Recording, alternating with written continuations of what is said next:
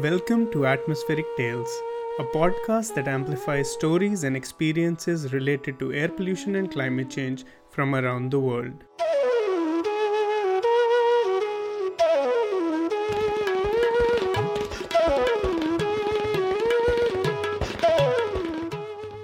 I'm your host Shahzad Gani, and welcome to another episode of Atmospheric Tales. Our guest today is an associate professor of computer science and the chair of the Department of Computer Science at Makerere University in Kampala in Uganda. His research focuses on computer science driven solutions to the prevailing world challenges. He is passionate about contributing to quality computer science education that is of sufficient breadth and depth, practical, and fast enough. Currently, he leads several innovative and research initiatives that aim to create and apply computational methods and tools that can improve the quality of life, especially in the developing world. He holds a PhD and MSc in computer science from Vrije University at Brussels in Belgium and a BSc in computer science from Makerere University in Uganda. I'm excited to welcome our guest, Professor Engineer Bainomugisha. Our interviewer today is Katushabe Caroline. She is an assistant lecturer at the Department of Computing Library Science and Information Technology at the Bishop Stuart University in Uganda. Her research is on Internet of Things, specializing in wireless intelligent sensor networks at the African Center of Excellence in Internet of Things. She is interested in air quality monitoring across sub-Saharan Africa, more so looking closely at the effect of bad air on the lungs. Welcome to the show, Engineer and Katushabe. Thank you, our host, Shahzad. And thank you so much, engineer, for coming to the show. I'm so glad to be your interviewer today. Yeah, thank you. Thank you, Caroline, for having me. And thanks to Shahzad as well. I have a number of questions on potential computation technologies across Africa. Computing and IT are inherent and key players of the 21st century world from large services to personal computers and small devices like smartphones, smart TVs, smart fridges, etc. However, access to these technologies is not homogeneous among countries. We know that the imaginary borders of digital exclusions are very close to the lines associated with digital inequality. Considering, for instance, the internet access in richer countries, more than two thirds of the population are typically online, while usage rates are much lower in the developing world, with the Eastern and Central Africa having around 25%, one of the lowest rates worldwide. What are the ways to overcome these inequalities and make technology accessible to all the African population? Yeah, definitely, as rightly said, uh, there's so much potential for technology, but you can also not ignore the many barriers that are currently present in terms of access to this technology. So the question in terms of how we can increase access or try to break these barriers to access to technology, I think calls for approaches from different facets. The first question we need to answer is if there are barriers to access to technology, what are they? And then who is responsible for addressing these challenges? We know that access to digital technology, of course, relies a lot on uh, infrastructure setup. And infrastructure here means that you need to have, for instance, connectivity reaching different parts of the country, but then there's also the aspect of the end node or device that people use to access the technology services, which is the mobile phone. I think we have opportunity that we are fortunate that the uptake of mobile phone has increased drastically over the last few years, even though the connectivity challenges still exist. So I think there's something we can learn when you look at the mobile phone uptake in Africa. Usually I use this kind of uh, scenario that when you look at uh, the rest of the world, especially looking at the mobile phone uptake, before the mobile phones, the rest of the world embraced uh, fixed line technology, what we'd call landlines and Africa was largely unconnected. And I think with the use of the mobile phone technology, we've seen a greater uptake, even when we did not have any presence of the landline technology. So, what we learn from this, I think what we learn from this kind of evolution is that Africa actually has an opportunity to increase access to these technologies without having to go through the same series of steps that other developed countries are going through.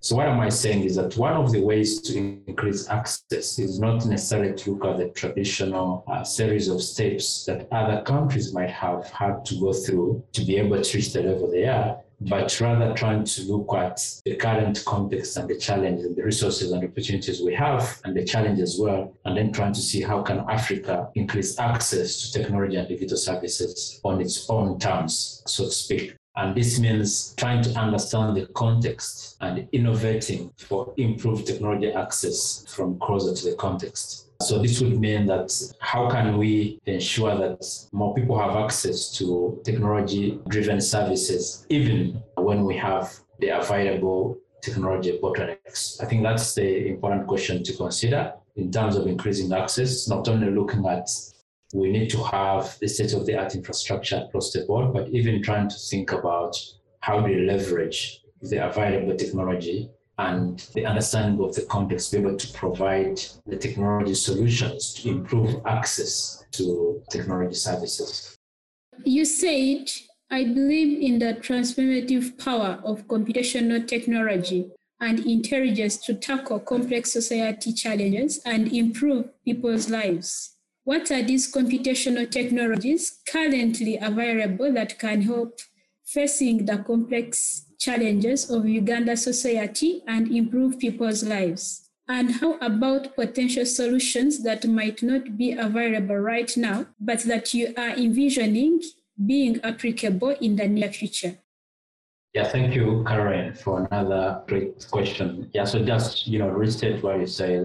My personal belief is that computational technology has the potential to tackle some of the complex society challenges affecting people and hopefully deliver better livelihood in many ways. So why do I believe in this statement? So one is that I have lived in the context, specifically in the Ugandan context, which could represent some similar contexts of the continent, where you see a resource constraints in many sectors and in many areas of service delivery. This ranges from lack of enough human resource. It could be in a hospital. You know, there are not enough medical doctors to attend to the patients.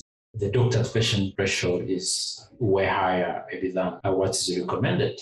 If you go in the agriculture sector, you see the same. Maybe the ratio of an extension worker to the smallholder farmers is also quite high. You go to education, you look at the ratio between maybe a teacher and the number of students, also quite high. You look at the resource sector, maybe the available resources to deliver a certain service is also not sufficient. So this gives me conviction that we have these constraints in the different sectors. And when you look at each of these different constraints, you see many opportunities in which computational technologies, specifically computational intelligence, can be used to sort of address some of these resource gaps, either to increase efficiency or compensate for lack of expertise or even trying to augment on the available expertise so across these sectors that I'm talking about, when you look at the future, let's take a sector like education, for instance. We know that the African population is growing and it's predominantly youth, and the youth need to be skilled, educated. But we also know that we might not necessarily have the resources and infrastructure to be able to deliver that skilled youth. So the opportunity for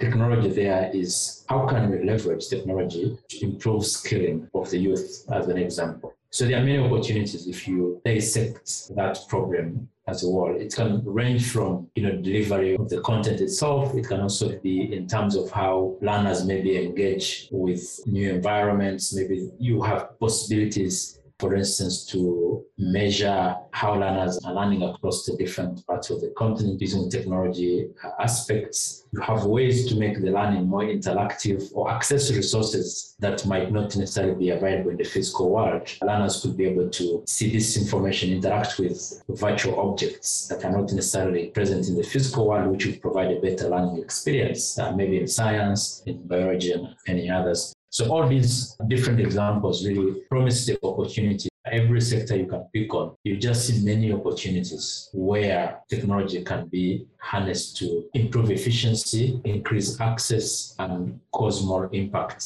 on society. And that's my conviction that if we can harness computational technology, we can be able to address some of the bottlenecks that we have within the different sectors and hopefully deliver better lives to the population. Thank you so much, Engineer. There are several environmental datasets and IoT open initiatives across the world, not to mention the multitudes of satellite data that are publicly available from NASA, ESA, and so on. But how can we put data from different complex levels in the service for the civil society, especially considering the digital inequality we mentioned before? How can the outputs of data sciences be translated to communities and enforce data driven decisions? Yeah, thank you, Caroline, for another great question. So the opportunities for data-driven decisions start with even the challenge that you highlighted on, let's say, inequalities in the communities. That's already an opportunity to use data to actually see that these inequalities exist. That's just like one straightforward example. So we know that in many ways, many people, either those with authority or those affected by policies or those that actually need of services, many times they do take decisions without necessarily informed by the best available evidence. I do emphasize what the best available evidence because this is an evolving field. We cannot say that you know we can get all the data we need to make decisions, and we cannot wait for that moment the opportune moment is for us to see that with the available technology, can we be able to deliver the best available evidence to inform decision making every member of the community. So for one thing, if we target the population, we can use the data to start giving communities a voice for authorities or people who are supposed to take care of certain issues to prioritize those challenges. Let me give you an example. For instance, just imagine that any person on the planet can be able to know that their environmental conditions are being violated or they are not meeting the expectations of what is considered as a health environment. So every day they wake up, they are able to get the details that, you know what, the environmental conditions in my area are being violated. So that gives individuals powers to be able now to demand for action from people who should take care of that. But the flip side of that is that the authorities now, if the Ministry of Environment, let's say in a country or at a village level, is able to wake up every day and see the environmental risk every member of the household within their community or within their country, the risk they are faced with. Imagine the potential of taking decisions to address this kind of problem. So when it comes to data driven decisions, these are the opportunities that we're looking at. We can be able to make the data accessible to people who should take decisions at the individual level, but also at the authority level. And then hopefully this can be used to inform decisions. And again, this is not specific to the case I've just given on environment. If you look at the same in education, if every day someone can be able to look at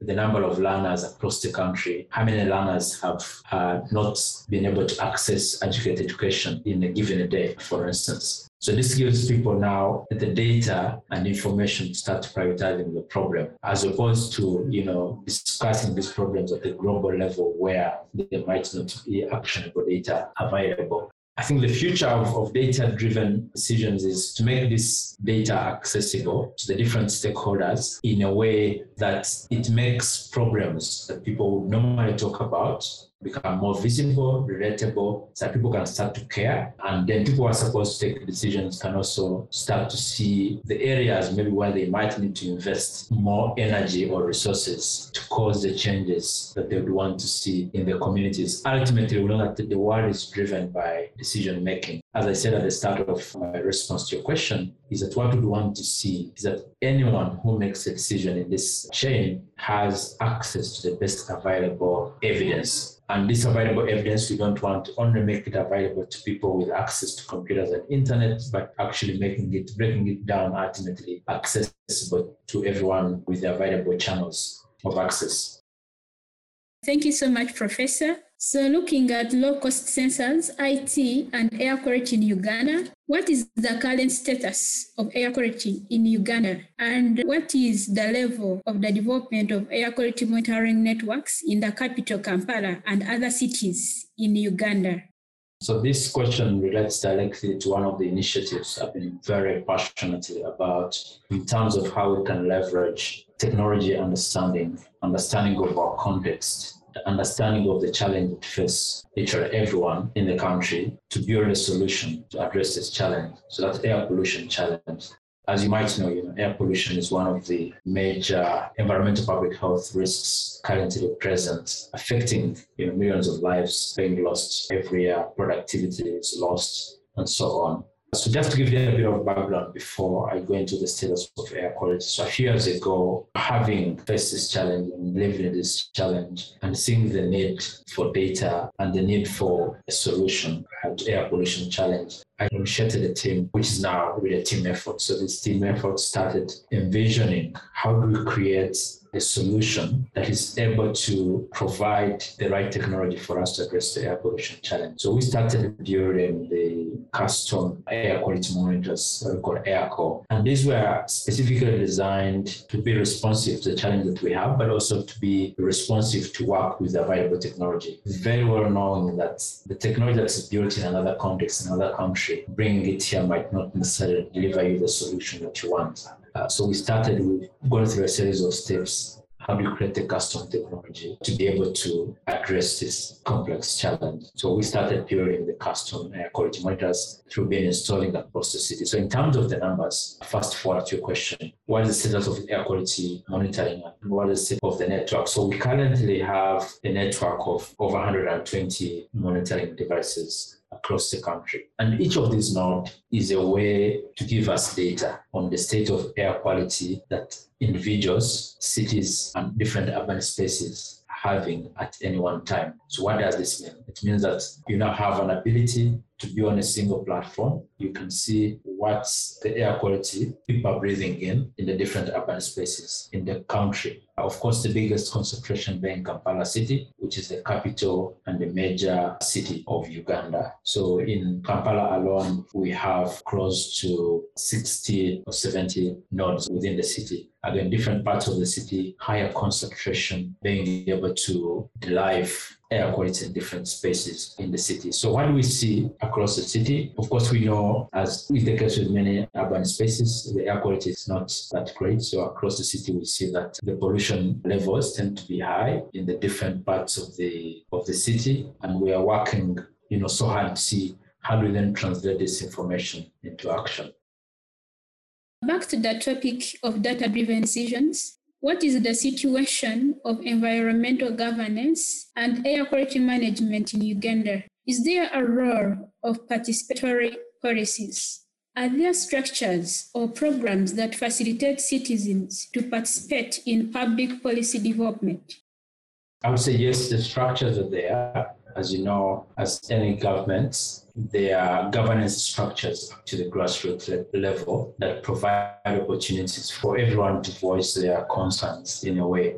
But in, in a matter that it will, of course, inform policy and other government decisions or decisions on other matters that might affect people. However, the major gap that I think we found is that um, when people are not empowered with evidence or data and information, then they are not at a level where they can be able to participate and engage in informing policy or even discussing any policies that affect them. So there's the opportunity for data, as I was explaining a bit earlier on, that if you provide data to information and information citizens, citizens become aware of the issues that affect them. They also now have evidence, so they can start demanding for better actions or decisions from the government. And they can also start pushing for policy changes in their neighborhood. I'll give you an example. When we put up one of our monitors in one of the schools, the school teachers or the school management at the school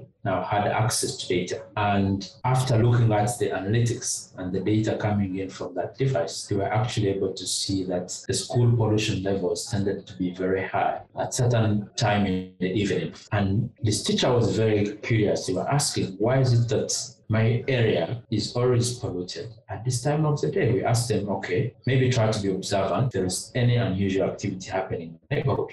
And what the teacher found out is that there was a garbage dumping site nearby where people bring rubbish and would try to burn it uh, during the evening. So that's just a simple case where someone has access to data and evidence, and now they are starting to understand what is the implication of poor garbage disposal in the environment. And then the teacher asked us to say, okay, so can you reach out the city authority to do something on this? And we sent a request to the city authority, and the city authority was able now to reach out to the area and enforce and try to minimize that poor garbage disposal practice. So what this example shows you is that if you have actionable data platforms in a city or in a society, citizens have access to the data and evidence, and they're able to see any issues in the neighborhood. They can quantify them, and they start demanding for action.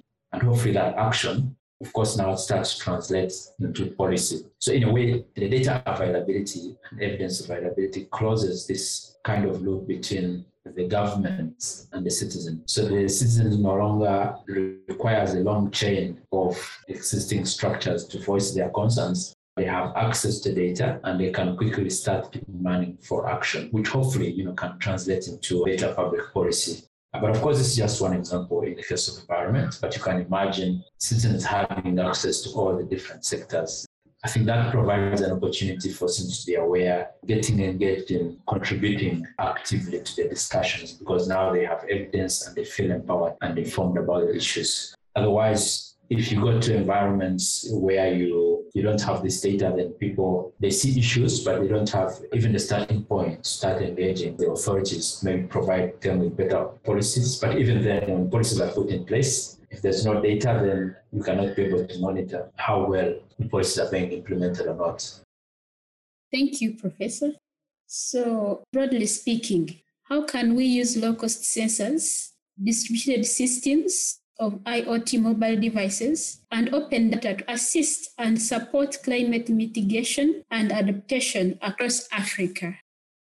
Thank you so much, Caroline, for that question. So, technology has a huge opportunity in terms of addressing the environmental challenges that we have. And for the African continent specifically, we do know why certain technology infrastructures are not necessarily in place we know that, for instance, to address air quality issues, some of the countries, you know, have taken many years of investment in traditional environmental technologies. Let's take an example like air pollution.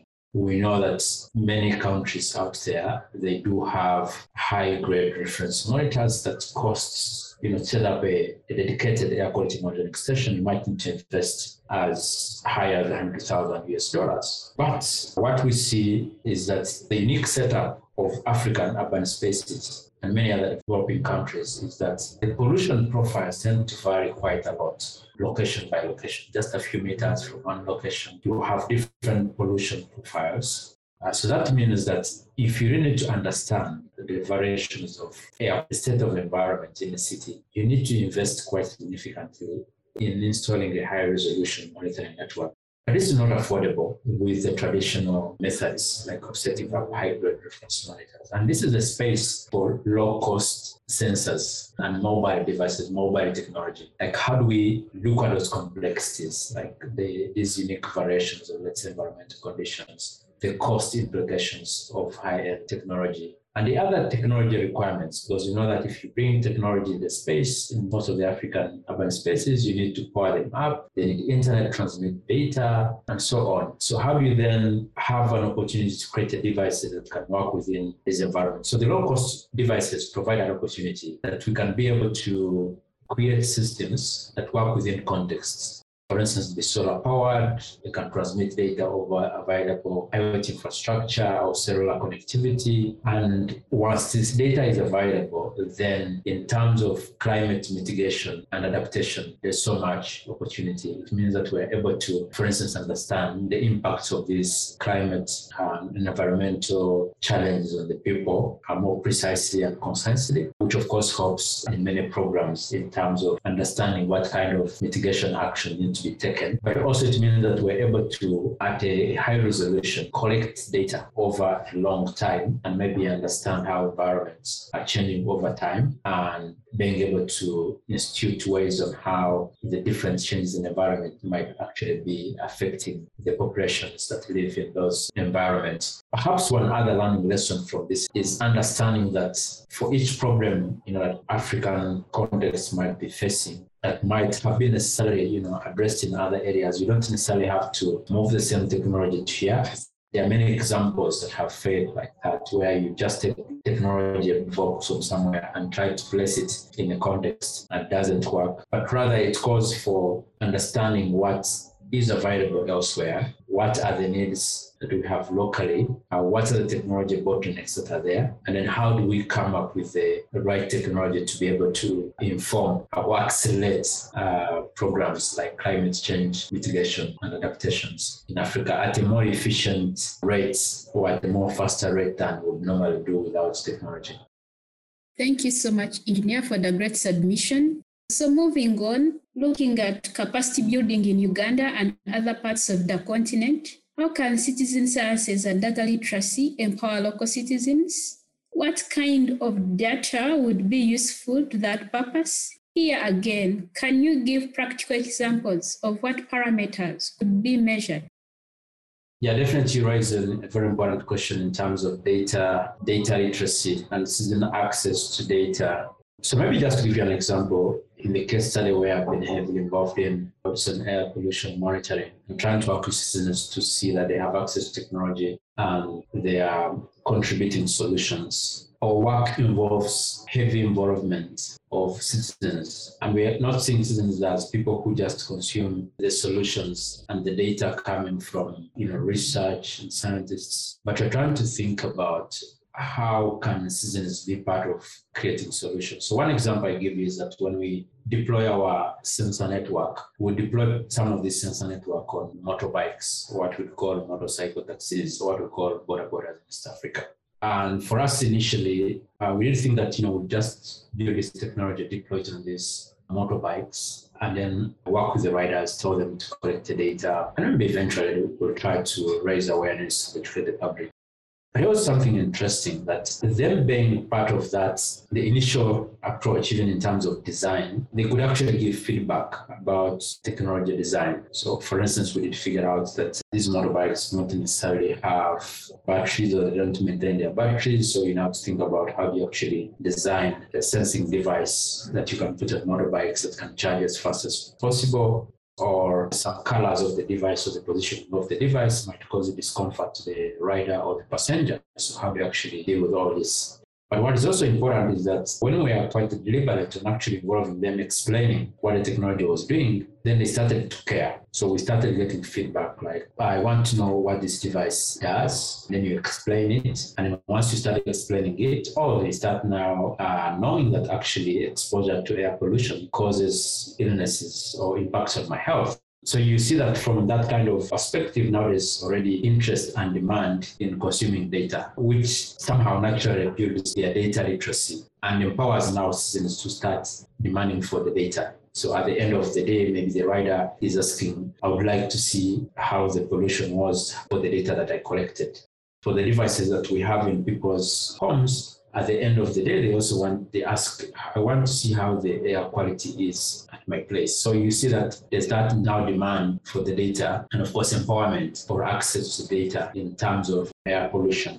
So in terms of how this could be practically measured, I think once you achieve impact, that's an interesting question in terms of how do you measure these are actually being impacted upon on this. I imagine that the metrics will change depending on what stage you are at for instance, if you're rolling out a technology like this, maybe the measurement is really understanding on how people are actually accessing the data and how the demand is for the data. But I think in the long term, then you want to actually start measuring how people are actually using this data to make some decisions. Can we be able to know maybe how many maybe parents decided not to take their children out for play or to school because they accessed data on air quality, or how many parents did call their city authority to take action on air pollution the measurement and the metrics, I think, will evolve as you go through the impact pathway. Lastly, but not the least, let's talk about your personal journey. Can you talk a little bit about your own journey, knowing that computer science has for so many years now been a discipline that attracts a lot of attention from students and the general public? being a very vast field that makes possible a multitude of areas of research and applications. What motivated you to follow a pathway that brings together computer and environmental sciences and air pollution? Did you have this particular research field in mind when you started your undergrad studies? Or was it just something that you ended up involved in after? When I studied computer science, there wasn't many examples of people studying computer science. It was a fairly new field. And early on in my undergraduate studies, there was many temptations to switch to other sort of traditional disciplines at the time. But I think as I got into the program, I got to appreciate the ability to create solutions, the ability to create something that can be used I think that's really kept my interest going into computer science, at least initially at the early stage of my studies. But I think as I got into the program and I began to understand the opportunities, then what really interested me then is this possibility to see a problem within the different spaces that I'm in and then trying to use my knowledge to actually have a solution, computational solution this problem. So this kept me going, at least early on in my career. And that helped me a lot in, in many ways. So one, it did provide me with an opportunity to learn, I think, many things. I was sort of getting interested in how I could use my knowledge to create some solutions. And that provided an opportunity for me to learn many things about computing that were not necessarily taught in school. But besides that, you know, having accumulated a bit of that foundation and knowledge, which provided my opportunity to not only, you know, excel at my academics, but also trying to see the potential applications of the computer science solutions. So from there on, fast forward, I sort of built this mindset, which, you know, could come from, as you know, we get ideas from the different people we talk with, different uh, groups we connect with. But then I got this idea that I think my way and method of approach is to think that when there's a problem in any area, trying to think what would a computational solution look like, which is something that I always have tell to my students. Every time I meet students, I tell, you know, as a computer scientist, you should see a problem and you might complain about it, but don't just stop at complaining. Start to think about what would a computational solution looks like so that thinking somehow has worked with me alongside. So when I've encountered problems like air pollution, when I've encountered problems, you know, could be technology problems and access technology, I always try to think about what's the alternative contextually relevant computational solution that I could offer. So that in a way has been uh, really interesting for me move forward. I have to say that when I started off, of course, I, I spent some years really focusing on the foundations, even though throughout my research, I always tried to connect my research uh, to the practical solutions. I'll give you an example. I spent many years of research on programming language engineering. And programming language engineering, in the core aspect of it, is just thinking about how you build new language or new expressive programming languages to write software. And here I was, I was thinking about, you know, how do I create appropriate programming languages to write mobile software? We are talking about 2007, 2008 there, you know, the new mobile platforms were coming on board, Android, iOS, they're just launching. And I was thinking about how do I create new language techniques to make it easy for people to write software. But the connection to this, to all my thinking was always okay, when you're writing mobile software, you're trying to make it easy as well to address some novel emerging challenges in the different contexts. Let's say you want to write a software, run it on a mobile device that does not necessarily have internet all the time. So how do you make it easy for someone writing software to ensure that they can be able to write software that is resilient to these kind of contextual challenges? So even though I was offering the technology solution at the core, sorry, or you could call foundational computer science solution, but I'm always thinking about how does this solution actually connect to the end user trying to provide a computational foundation, but also carrying along it, trying to see how this can actually solve a problem affecting people or society. Thank you so much, Professor Engineer, for your great and enriching discussion. Thank you so much, Karen, for having me, and thank you so much, Shahzad, as well, for having me on this podcast. With that, I would like to thank our guest, Professor Engineer Bainomugisha, and our interviewer, Katushabe Kalorin, for joining us on this episode of Atmospheric Tales. Thanks to all our listeners for tuning in. Make sure to subscribe and share.